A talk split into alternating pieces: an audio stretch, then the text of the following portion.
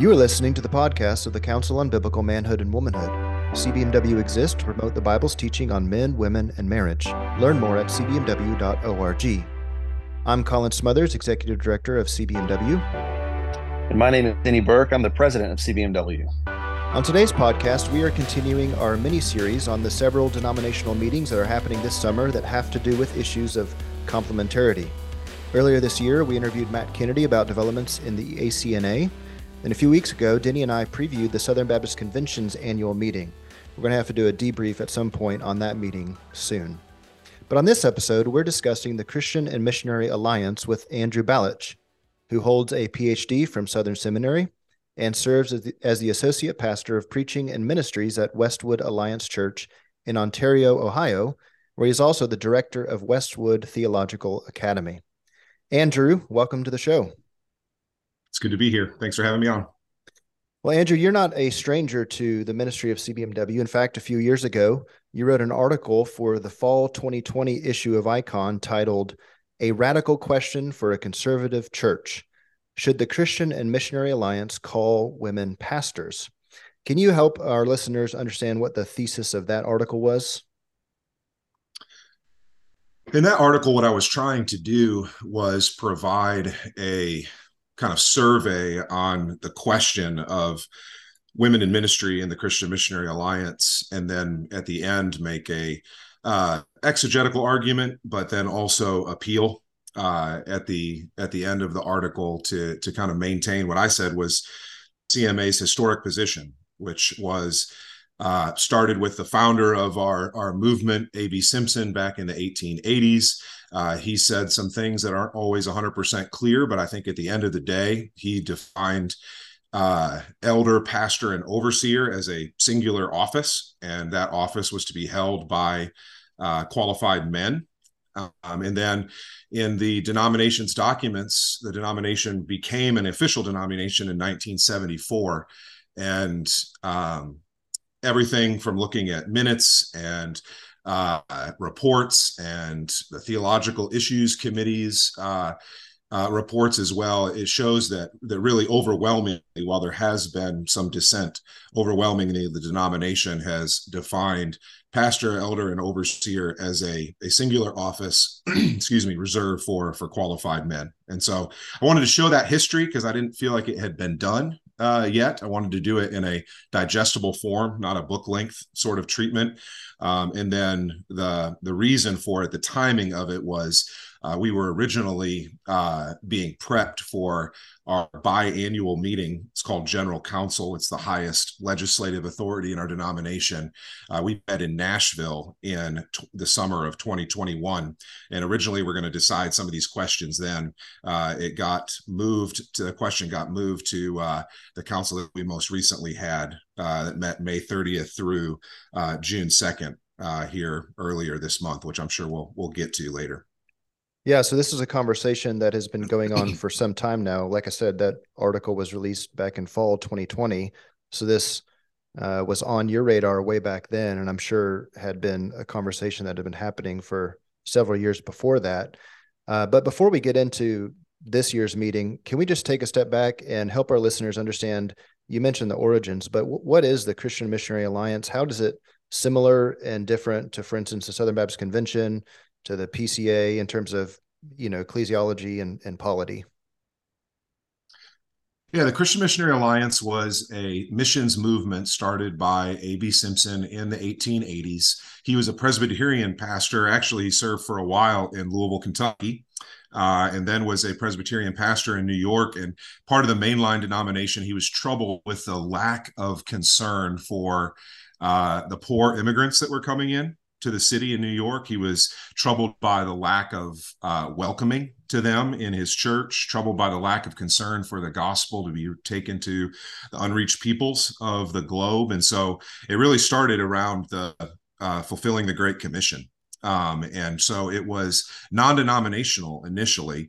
A lot of folks from the mainline denominations would be part of their regular church, and then would be a part of what the alliance, early alliance, called branches. They would often meet in the afternoons and evenings. And so this, though, solidified over the years and became more of a well-defined movement and became a denomination in, like I mentioned, 1974.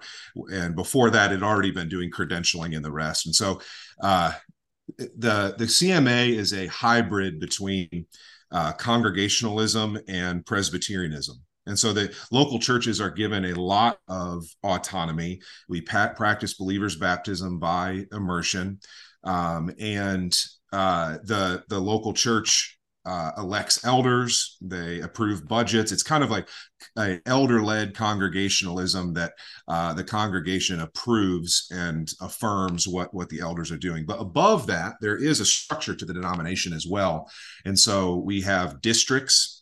Here in Ohio, in Eastern Ohio, we're part of what's called the Central District, which is about 90-ish churches in Eastern Ohio and all of West Virginia. And so there's different regional districts throughout the United States, and it's the district that does licensing, ordination, and the rest. And so you have the district level, and then the national level gives oversight to all of those districts. So it's a bit of a hybrid. It is. Gotcha. So I think that sets up well this episode, this conversation. What happened a couple weeks ago? What meeting was it that the kind of the headlines came out of from the Christian and Missionary Alliance? Yeah, so every 2 years, the Christian Missionary Alliance gathers in what's called General Council. And General Council would be something equivalent to the Southern Baptist Convention or the main national meeting of the Presbyterian denominations. And everybody who is licensed in the Alliance, it's called an official worker in our lingo, is automatically a delegate at that meeting. And then based on the size of a church, you have a certain amount of lay delegates that are appointed and can go and vote. And so General Council is the primary or the highest legislative authority in the Christian Missionary Alliance. And so anytime our handbook is changed in any kind of significant way, anytime the statement of faith would be updated, or we would make a statement on a social issue, for instance, that has to go through General Council. And so here earlier this month, we met in Spokane, Washington for 4 days. We actually extended it. It's usually a 3-day meeting. It was a 4-day meeting this year because there was a lot on the agenda. And one of the was that an impromptu extension? Like you guys can do that? You can just make the meeting 4 days instead of 3?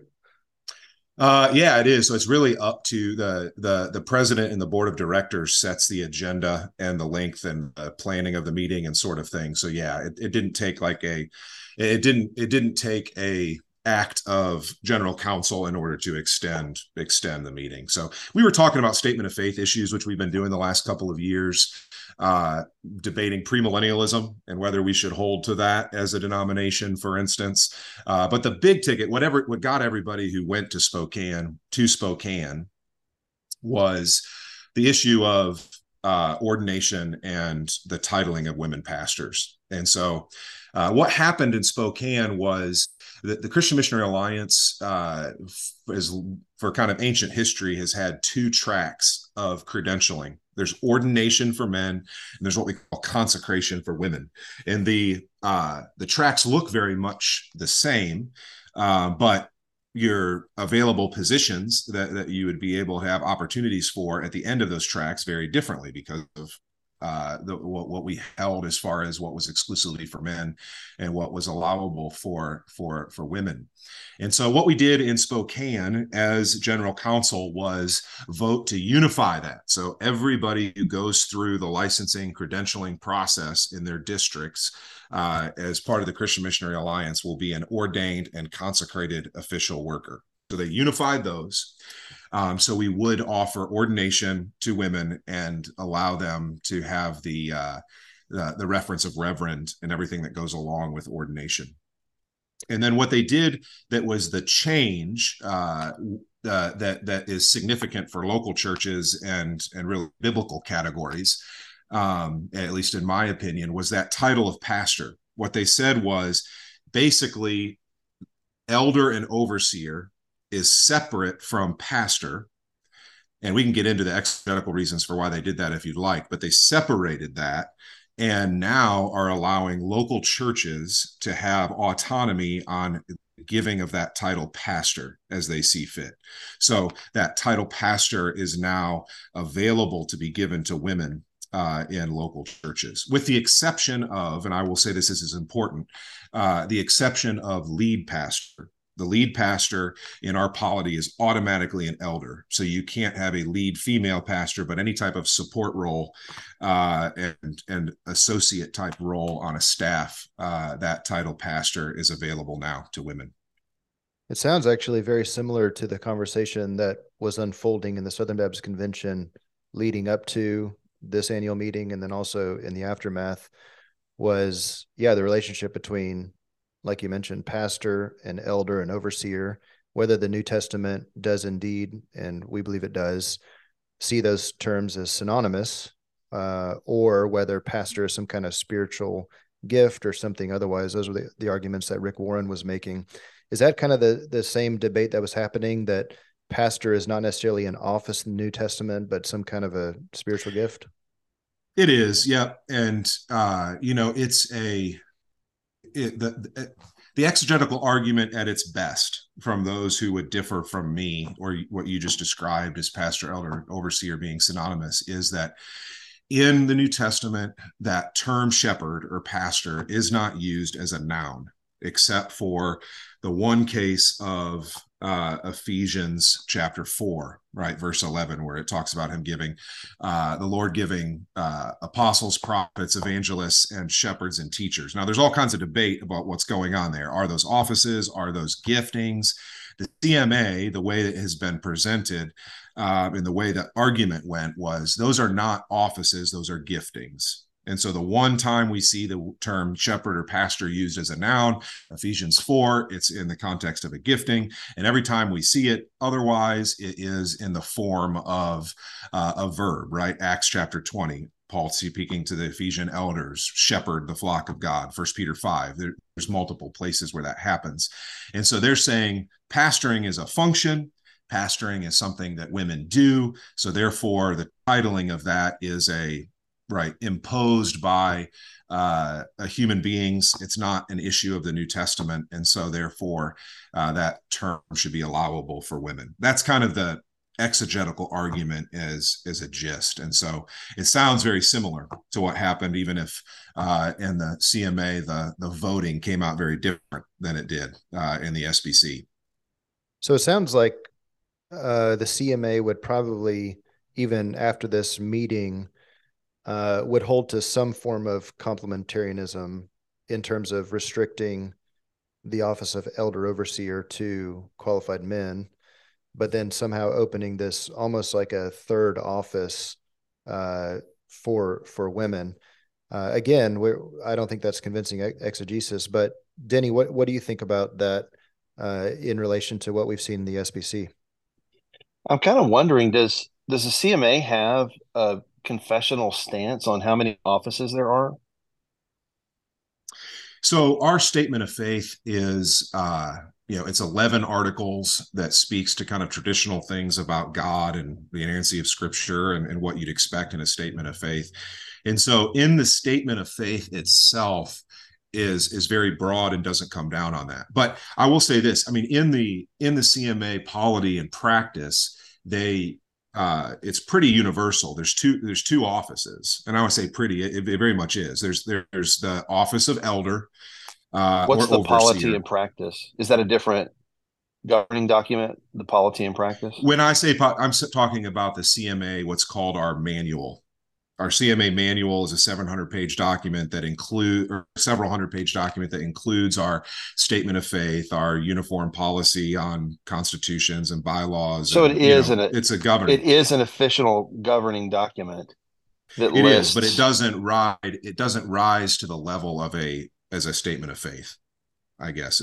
So there's a two-tier authority there, confessional versus how we operate. And so in the CMA, it is defined. There are only two offices. There's elder overseer and deacon, which we would see as open to men and women, deacon and deaconess.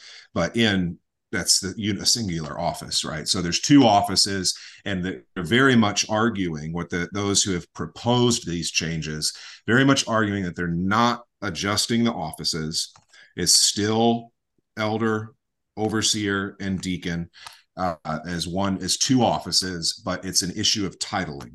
It's a man-made thing to call people pastors. It's capturing the function that is done by elders and overseers, yes, but also done by lots of God's people in the context of the church. And so that's I'm not convinced by that, but that's the way the argument goes. Yes. So Ed, when you were at the meeting, did you get a chance to have a debate about this? Did you present a biblical case for, one office of leadership versus what to me it sounds like pastor would be a de facto second office of leadership, even if they're not calling it that?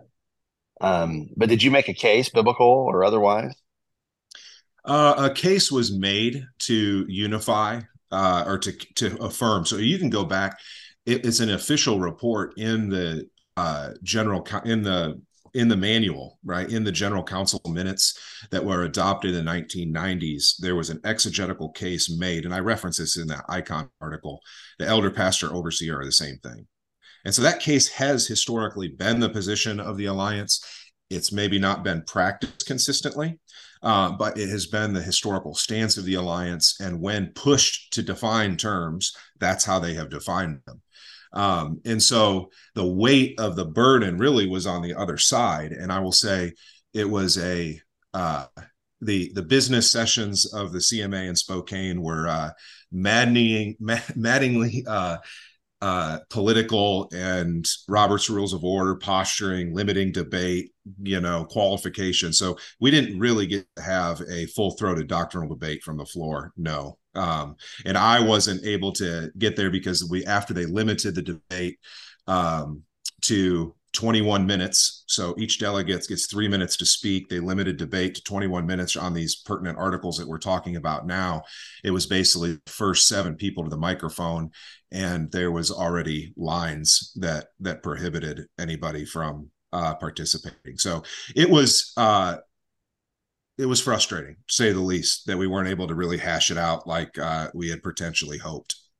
As you perceive sides to the debate within the denomination, are the sides, is this a complementarian versus complementarian intramural debate?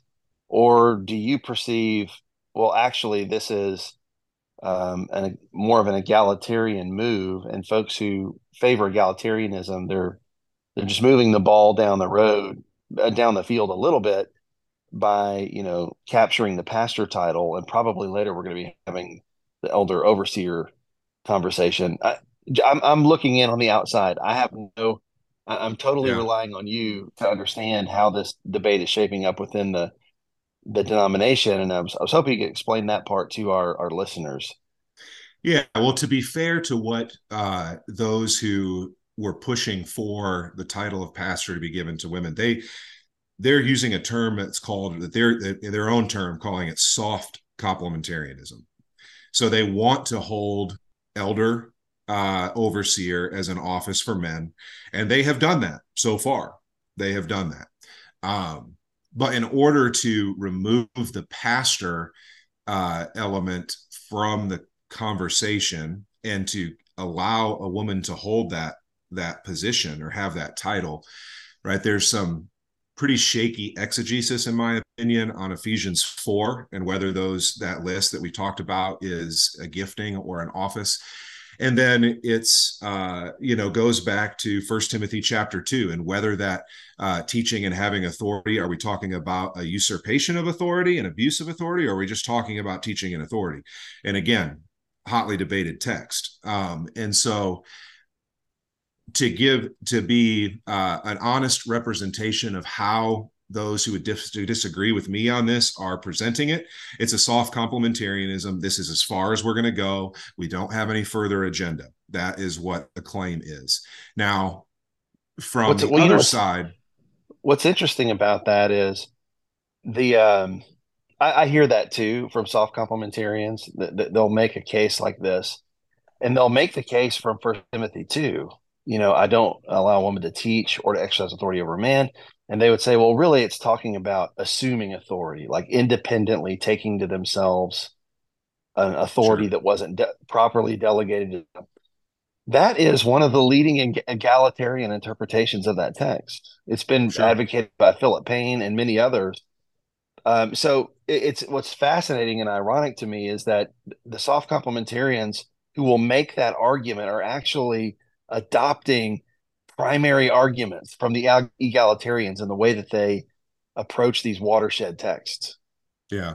Well, I wholeheartedly agree with you. And I think the hermeneutic that allows the position that the CMA just took a month ago is the same hermeneutic. Now, we're very much castigated in the denomination for making a slippery slope argument. But what I like to say is, when the slope is steep and greased and everybody else who's stepped on it has slid down, it should give us pause, right? That's right. But that hermeneutic goes further, right? In order to get around the creation grounding that Paul makes for his assertions in 1 Timothy chapter 2, it opens up Pandora's box down the road. Now, we're not there as a denomination yet, and I don't want to borrow tomorrow's troubles, so to speak, but it is troubling that we're in a position using this kind of biblical interpretation to get to the position we are today. So I don't know people's hearts and motives.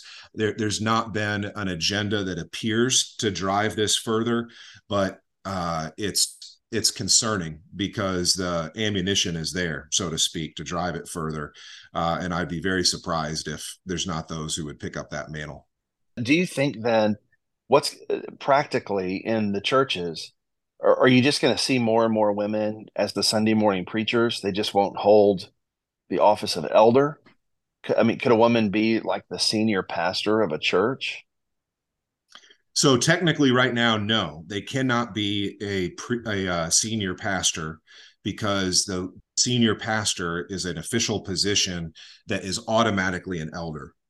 Every other pastor on staff, it's up to the church whether to make them an elder or not. So for instance, at Westwood, where we are, we hold that pastors are elders or overseers. So if you're hired as a pastor on staff, you are an elder at our church. But that's not the case in every CMA church because of that division between elder and pastor. And so right now, no, you cannot have a lead pastor who is a woman, but you very much, yes, can, and this has been for a long time, have women preaching from the pulpit on a Sunday morning. And the way that the soft complementarian would maintain their complementarianism on that is saying that she is preaching underneath the authority and at the behest of the elders. And so therefore, you're saying that's not a recent development that has been happening, women preaching the regular Sunday morning message in the CMA? Yes, that happens in the CMA. Now, I don't know of places where they've, there's been a technical senior pastor, and then we have a preaching pastor who's a woman who's regularly preaching and doing the preaching. But yeah, there are isolated incidents, very much so, of women having the pulpit ministry on a Sunday morning. Yeah. So with a centralizing, troubling. Yeah. It seems like the CMA does centralized ordination, but it doesn't regulate the function of preaching. So it's just the office of elder overseer, but then it's up to the churches. So it seems like already there's a separation between office and function. Again, a parallel in the SBC and other places that this conversation is happening, that the office of pastor, elder, overseer is separated from the function of office elder overseer, that is, exercising authority, especially through the Sunday morning preaching of God's word. Yeah, no, there's very much a separation of that. And there has been for a long time. And that's why I think if we're going to return to historic CMA practice and biblical faithfulness on these issues, it's not just stopping or it wasn't just stopping what happened in Spokane from happening, or now returning to what it was pre-Spokane in General Council. No, there's ground that needs to be clawed back on these issues in a number of ways. And historically, I do think, to your point of uniting function with office is important, because what the CMA will, people in the CMA will do is say, hey, look, A.B. Simpson or A.W. Tozer or L. King, like, you know, these CMA historical heroes. Well, they let a woman preach at an evangelistic tent meeting.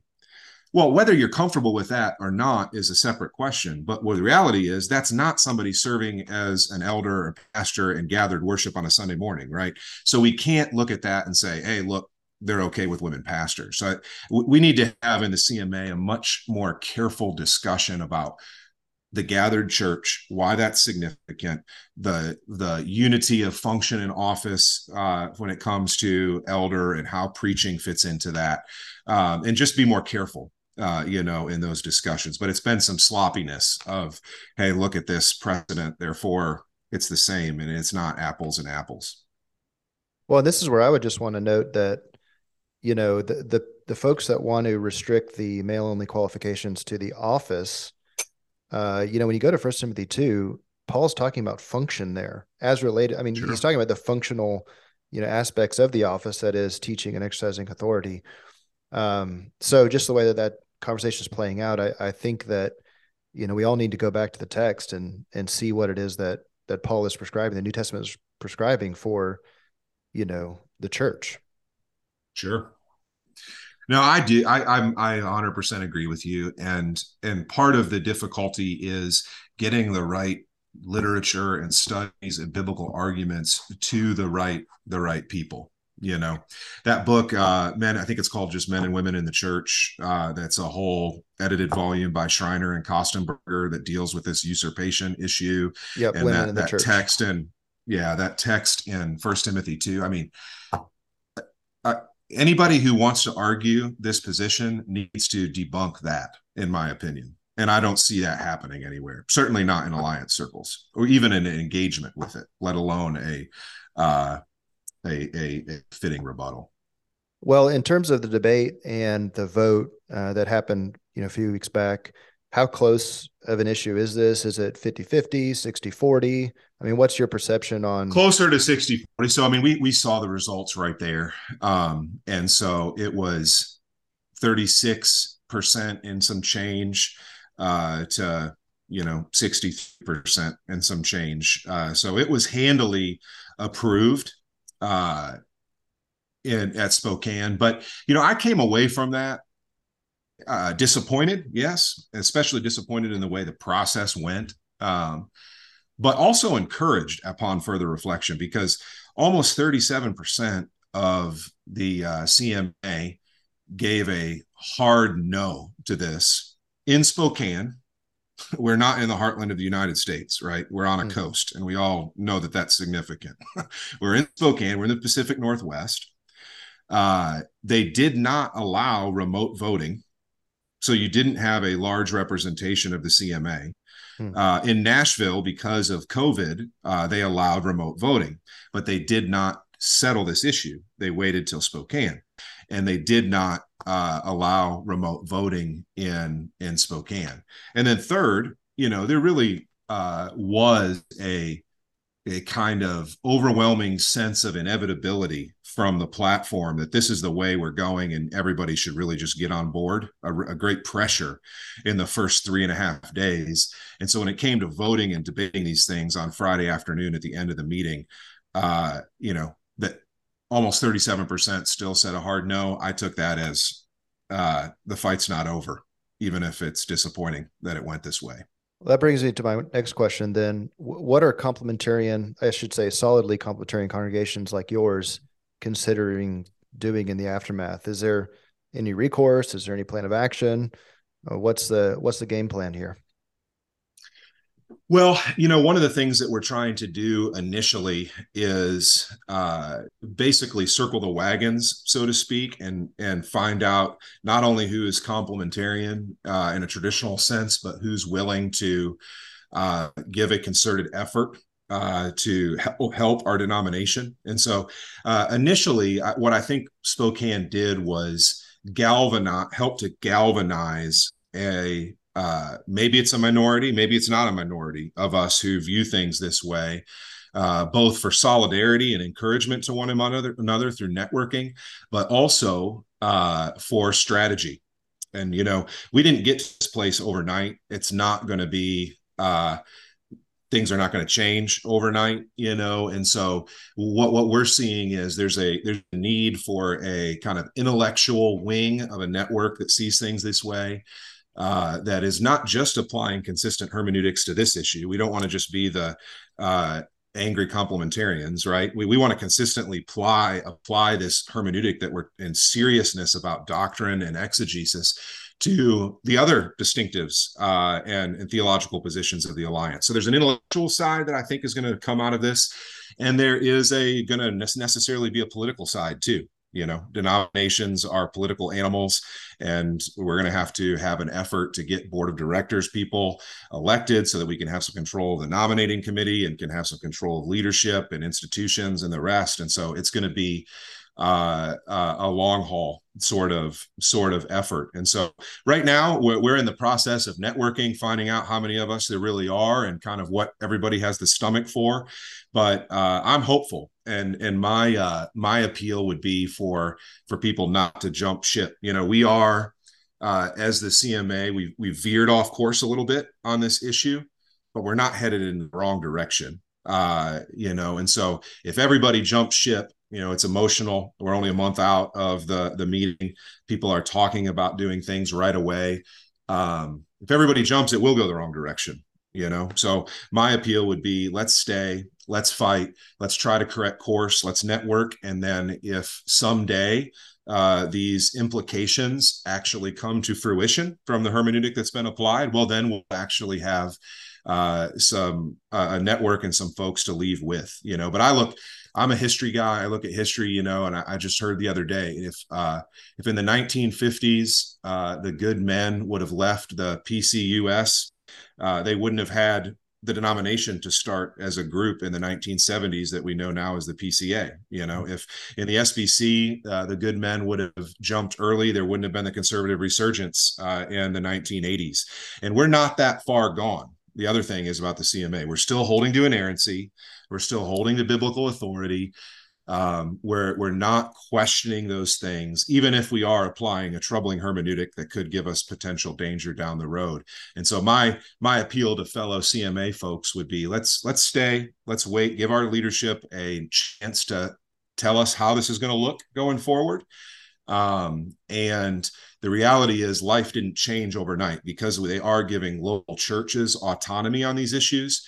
Nobody's making us as complementarians do something that is against our conscience and convictions, even if it is troubling that somebody else in the denomination is allowed to do those things. And so, yeah, the appeal to the CMA would be to stay and fight. The appeal to those of you who are outside the CMA and listening to this or aware of this would be just to pray for us. You know, the denomination has a long history of faithfulness and an effective strategy at taking the gospel to the nations. And we don't want to lose the legacy and the institutions and the strategy that has come from those decades of faithfulness.